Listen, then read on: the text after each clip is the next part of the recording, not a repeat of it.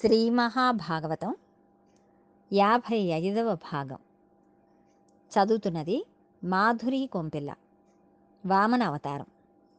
అమృతోత్పాదనం అయిన తర్వాత ఆ అమృతమును సేవించిన దేవతలు వార్ధక్యమును మరణమును పోగొట్టుకున్నవారై మళ్ళీ పోగొట్టుకున్న సామ్రాజ్యమును చేజెక్కించుకుని అత్యంత వైభవంతో జీవితమును గడుపుతున్నారు.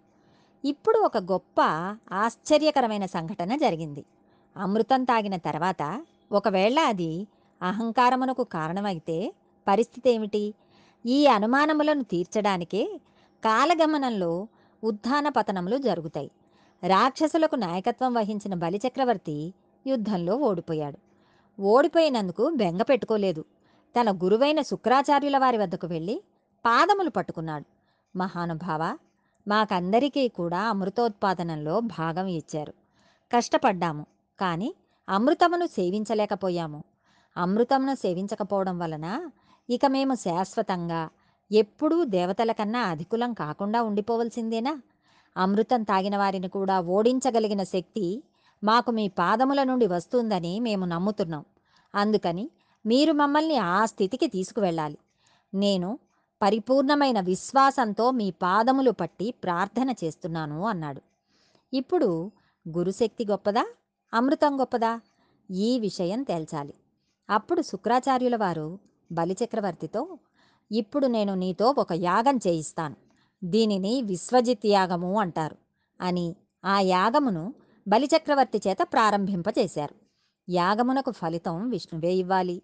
విశ్వజిత్ యాగం నడుస్తోంది. అది పరిపూర్ణమయ్యేసరికి ఆ యాగ గుండంలో నుండి ఒక బంగారు రథం బయటకు వచ్చింది. దాని మీద ఒక బంగారు వస్త్రం కప్పబడి ఉంది. సింహం గుర్తుగా కలిగిన పతాకం ఒకటి ఎగురుతోంది. అద్వితీయమైన అక్షయ తూణీరముల జంట వచ్చింది. ఒక గొప్ప ధనస్సు వచ్చింది. శుక్రాచార్యుల వారి అనుమతి మేరకు బలిచక్రవర్తి వీటిని స్వీకరించాడు. బలిచక్రవర్తి తాతగారు ప్రహ్లాదుడు. ప్రహ్లాదుని కుమారుడు విరోచనుడు. విరోచనుని కుమారుడు బలిచక్రవర్తి. ఆయన వచ్చి ఒక స్వర్ణ పుష్పమాల బలిచక్రవర్తి మెడలో వేశాడు. శుక్రాచార్యుల వారి అనుగ్రహంతో అమృతం తాగిన వాళ్ళని ఓడించడం అనేది బలిచక్రవర్తి కోరిక. విశ్వజిత్ యాగం ఫలించింది. స్వర్ణ పుష్పమాలను మెడలో వేసుకుని దివ్య రథమును ఎక్కి అమరావతి మీదికి దండయాత్రకు వెళ్ళాడు. ఇంద్రుడు ఈ వార్త తెలుసుకున్నాడు. అవతలివాడు గురువుల అనుగ్రహంతో వస్తున్నాడు. ఇప్పుడు నేను యుద్ధం చేయగలనా? శుక్రాచార్యులు బలిచక్రవర్తి చేత విశ్వజిత్ యాగం చేయించాడు. ఆయన శక్తిని తక్కువ అంచనా వేయటానికి వీల్లేదు. ఇప్పుడు తను సలహా నిమిత్తం గురువుగారి దగ్గరకు వెళ్ళాలి అనుకుని ఇంద్రుడు దేవతలతో కలిసి గురువుగారైన బృహస్పతి వద్దకు వెళ్ళాడు. అప్పుడు దేవతలను ఉద్దేశించి ఆయన అన్నారు ఈవేళ బలిచక్రవర్తికి శుక్రాచార్యుల వారి అనుగ్రహం పరిపూర్ణంగా ఉంది. నాకు తెలిసినంతవరకు బలిచక్రవర్తిని ఇప్పుడు ఓడించగలిగిన వాడు సృష్టిలో ఇద్దరే ఉన్నారు. ఒకడు శివుడు రెండు కేశవుడు. ఈ ఇద్దరే ఓడించాలి తప్ప ఇంకెవరూ బలిచక్రవర్తిని ఓడించలేరు. కాబట్టి మనం ఆయననే ప్రార్థన చేద్దాం అని చెప్పగా వారందరూ శ్రీ మహావిష్ణువుని ప్రార్థన చేశారు. అప్పుడు శ్రీమన్నారాయణుడు ప్రత్యక్షమై ఒక చిత్రమైన మాట చెప్పారు. బృహస్పతి చెప్పినది యథార్థం. ఏ గురువుల అనుగ్రహంతో ఈవేళ బలిచక్రవర్తి ఈ స్థితిని పొందాడో మళ్ళీ ఆ గురువుల అనుగ్రహానికి బలిచక్రవర్తి దూరం అవ్వాలి. అలా దూరమైన రోజున మీరు బలిచక్రవర్తిని చిటికెన వేలితో కొట్టగలరు. గురువుల అనుగ్రహం అంత స్థాయిలో ఉండగా మీరు వారిని ఏమీ చేయలేరు. యుద్ధం చేయడం అనవసరం. కాబట్టి మీరు అమరావతిని విడిచిపెట్టి వేషములు మార్చుకుని పారిపోండి అని చెప్పాడు. అప్పుడు దేవతలు తలొక దిక్కుపట్టి వెళ్ళిపోయారు. బలిచక్రవర్తి అమరావతి వచ్చి చూశాడు. ఒక్కడు కూడా లేడు. దివ్యమైన అమరావతి పట్టణం సునాయాసంగా తనదైపోయింది. ఇంద్రసింహాసనమును అధిరోహించి కూర్చున్నాడు. ఇక నుంచి యజ్ఞ యాగాది క్రతువులు ఏవి చేసినా హవిస్సులు తనకే ఇమ్మనమని ఆజ్ఞాపించాడు. ఇప్పటి నుంచి మళ్ళీ అహంకారం ప్రారంభమవుతుంది. బలిచక్రవర్తి వైభవం కొనసాగుతోంది. ఆయన దాన ధర్మములకు పెట్టింది పేరు. అటువంటి బలిచక్రవర్తి రాజ్యం చేస్తున్నాడు. ముల్లోకములను పాలన చేస్తున్నాడు. ఆయన రావణాసురుని వంటి ఆగడములను చేసినవాడు కాదు మహాభక్తుడు. ఇటువంటి సమయంలో చిత్రమైన ఒక సంఘటన జరిగింది. కశ్యప ప్రజాపతికి ఇద్దరు భార్యలు. ఒకరు అదితి ఇంకొకరు దితి. ఇంద్రాదులు అదితి కుమారులు. ఇవాళ వారు అమరావతిని విడిచిపెట్టి అరణ్యములలోకి వెళ్ళిపోయారు.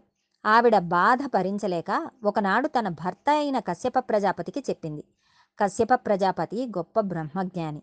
ఆయన ఒక నవ్వు నవ్వి అదితి ఈ భార్యలేమిటి కొడుకులేమిటి రాజ్యాలేమిటి ఈ సింహాసనాలేమిటి ఈ గొడవలు ఏమిటి? ఇదంతా నాకు అయోమయంగా ఉంది. ఈ సంబంధములకు ఒక శాశ్వతత్వం ఉన్నదని నీవు అనుకుంటున్నావా నేనలా అనుకోవడం లేదు. ఉన్నది బ్రహ్మమొక్కటే అని అనుకుంటున్నాను. నీవు విష్ణుమాయ ఎందు పడిపోయావు. అందుకని ఇవాళ నీ బిడ్డలు దితి బిడ్డలు అని రెండుగా కనపడుతున్నారు. ఒకరికి ఐశ్వర్యం పోయింది. ఒకరికి ఐశ్వర్యం ఉన్నది అని బాధపడుతున్నావు. నేనొక మాట చెప్పనా?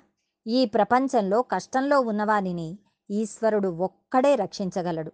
ఆయనను అడగాలి కానీ నన్ను అడుగుతావేమిటి నిజంగా రక్షణ పొందాలి. నీ కొడుకైన దేవేంద్రుడు దేవతలు తిరిగి ఆ సింహాసనమును పొందాలి అని నీవు అనుకున్నట్లయితే మహానుభావుడైన ఆ జనార్దనుని పూజించు. ఆయన కానీ ప్రీతి చెందాడంటే ఆయన చేయలేనిది ఏదీ ఉండదు. సర్వేశ్వరుడైన నారాయణుని ప్రార్థించు అని చెప్పి పయోభక్షణం అనే ఒక వ్రతమును కల్పంతో ఆమెకు ఉపదేశం చేశాడు. ఆ వ్రతం చాలా గమ్మత్తుగా ఉంటుంది. అది మనందరం చేసే వ్రతం కాదు. ముళ్ళపంది లేదా అడవి పంది తన కూరతో పైకెత్తిన మట్టిని తీసుకుని ఒంటికి రాసుకుని స్నానం చేసి చాలా జాగ్రత్తలు తీసుకుని పన్నెండు రోజులు ఆ కల్పమును ఉపాసన చేయాలి. అలా చేయగలిగితే భగవంతుడిని సేవించగలిగితే పన్నెండు రోజులలో శ్రీమన్నారాయణుని అనుగ్రహం కలుగుతుంది. కాబట్టి భగవంతుడైన శ్రీమన్నారాయణుని అనుగ్రహమును కోరి నీవు ఈ వ్రతమును చేయవలసింది అని చెప్పాడు. ఆవిడ భర్త మాటలను నమ్మి పన్నెండు రోజులు ఈ వ్రతం చేయగా శ్రీమన్నారాయణుడు ప్రత్యక్షమయ్యాడు. ఆవిడ శ్రీమన్నారాయణుడు కనపడితే తన కొడుక్కి రాజ్యం ఇప్పించాలని వ్రతం చేస్తోంది. నిజంగా శ్రీమన్నారాయణుడు కనపడేసరికి అదితి ఆయన రూపమును కళ్ళతో జుర్రుకు తాగేసింది. గట్టిగా కంఠం దాకా ఏమి మాట్లాడుతుందో కూడా వినపడకుండా అలా చూస్తూ ఉండిపోయింది. ఆమె చేస్తున్న ఆ స్తోత్రం అంతటా నిండి నిబిడీకృతమైన వాడెవడున్నాడో ఆయనకే వినపడాలి. అప్పుడు స్వామి అదితిని నీవు ఈ పూజ ఎందుకు చేశావు? అని అడిగాడు. అప్పుడు ఆవిడ స్వామి నా కుమారుడైన దేవేంద్రుడు రాజ్యభ్రష్టుడయ్యాడు. నా కుమారునికి రాజ్యం ఇవ్వవలసినది అని అడిగింది. కానీ స్వామి నీ కుమారునికి రాజ్యం ఇప్పిస్తాను అని అనకుండా అమ్మా నీ కుమారుడు ఇంద్రుడు. కోడలు శచీదేవి బాధపడుతున్నారని అనుకుంటున్నావు కదా. వాళ్ళందరూ నీవు సంతోషించేటట్లు నేను తప్పకుండా నీవు అడిగిన పని చేస్తాను. కానీ అమ్మా నాకు ఒక కోరిక ఉంది. ఇప్పుడు ఈశ్వరుడు అదితిని వరం అడుగుతున్నాడు. ఎంత ఆశ్చర్యమో చూడండి. వరం అడగడానికి కూర్చున్న అదితిని నారాయణుడు వరం అడుగుతున్నాడు. అమ్మా నాకు నీ కొడుకునని అనిపించుకోవాలని ఉంది. నీ గర్భవాసం చేయాలని అనిపిస్తోంది. నీ కొడుకుగా పుడతాను అని అడిగాడు. అలా అడిగేసరికి అదితి తెల్లబోయింది. ఆమె అంది స్వామి నాకు అంతకన్నా భాగ్యమా? తప్పకుండా అన్నది. అప్పుడు స్వామి నీ భర్తను ఇదే రూపంతో ఇంతకు పూర్వం ఏ భక్తితో ఉన్నావో అలా నీ భర్తను సేవించు. నేను నీ భర్తలోకి ప్రవేశించి ఆయన తేజస్సుగా నీలోకి వస్తాను అన్నాడు. ఎంత యథాపూర్వకంగా పుట్టాడో చూడండి. ఆమె గర్భమునందు ప్రవేశిస్తే బ్రహ్మగారు శ్రీమన్నారాయణుని స్తోత్రం చేశారు. ఇప్పుడు అదితి గర్భం గర్భాలయం అయింది. గర్భం నిలబడినది కనుక ఆవిడ చుట్టూ ఉన్న స్త్రీలు వేడుక చేశారు.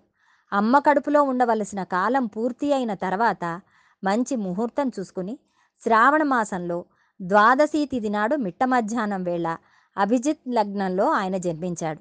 ఆయన పుడుతూనే ఉపనయనం చేసుకోవలసిన వయస్సు పొందిన బాలుడిగా జన్మించాడు.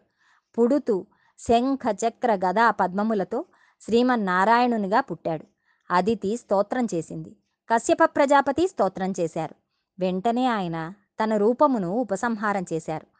ఉపనయనం చేసుకునే వయస్సున్న వటువుగా బ్రహ్మచారిగా ఇంచుమించుగా ఎనిమిది సంవత్సరముల పిల్లవానిగా మారిపోయాడు.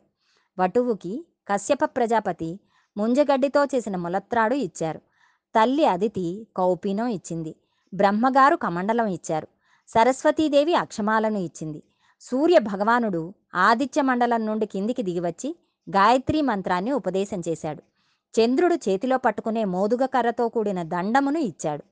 ఇంతమంది ఇన్ని ఇస్తే కృష్ణాజినంతో కట్టుకునే నల్లటి జింక చర్మమును దేవతలు పట్టుకువచ్చి ఇచ్చారు. యజ్ఞోపవీతమును పట్టుకుని దేవతల గురువైన బృహస్పతి వచ్చారు. వీళ్ళందరూ ఉపనయన మంత్రములతో పిల్లవానికి సంస్కారములన్నీ చేశారు. భిక్షాపాత్రను సాక్షాత్తు కుబేరుడు ఇచ్చాడు. భవానీమాత వచ్చి పూర్ణ భిక్ష పెట్టింది. ఇది తీసుకుని మహానుభావుడు బయలుదేరి బలిచక్రవర్తి కూర్చున్న చోటికి వెళ్ళాడు. బలిచక్రవర్తి తన భార్య వింధ్యావళితో కూర్చుని ఉన్నాడు. బలిచక్రవర్తి మహా తేజస్సుతో వస్తున్న వటువును చూశాడు. వటువు బ్రహ్మచారి కాబట్టి రాజును ఆశీర్వచనం చేయవచ్చు. అందుకని వటువు అన్నాడు ఓహో నీవేనా బలిచక్రవర్తివి? నీవేనా భూరి దానములు చేసేవాడివి? నీకు స్వస్తి స్వస్తి స్వస్తి. స్వస్తి అంటే శుభం. ఇలా బలిచక్రవర్తిని చూడగానే ఆశీర్వదించాడు. బ్రహ్మచారి సభలోకి నడిచి వస్తున్నప్పుడు చక్రవర్తి అయినా సరే వేదిక దిగి ఆహ్వానించాలి. అప్పుడు బలిచక్రవర్తి వెంటనే లేచి నిలబడి వింధ్యావళిని బంగారు పళ్ళెమును తీసుకురమ్మనమని చెప్పాడు. వటువును ఉచితాసనం మీద కూర్చోబెట్టి ఆ బంగారు పళ్ళెమును వటువు కాళ్ళ కింద పెట్టి ఆయన పాదములు కడిగి తాను తీర్థంగా తీసుకున్నాడు. వింధ్యావళికి తీర్థమిచ్చాడు. ఆయన పాదోదకమును శిరస్సున ప్రోక్షణ చేసుకున్నాడు. భగవద్ అనుగ్రహంతో మరికొంత భాగం రేపు తెలుసుకుందాం.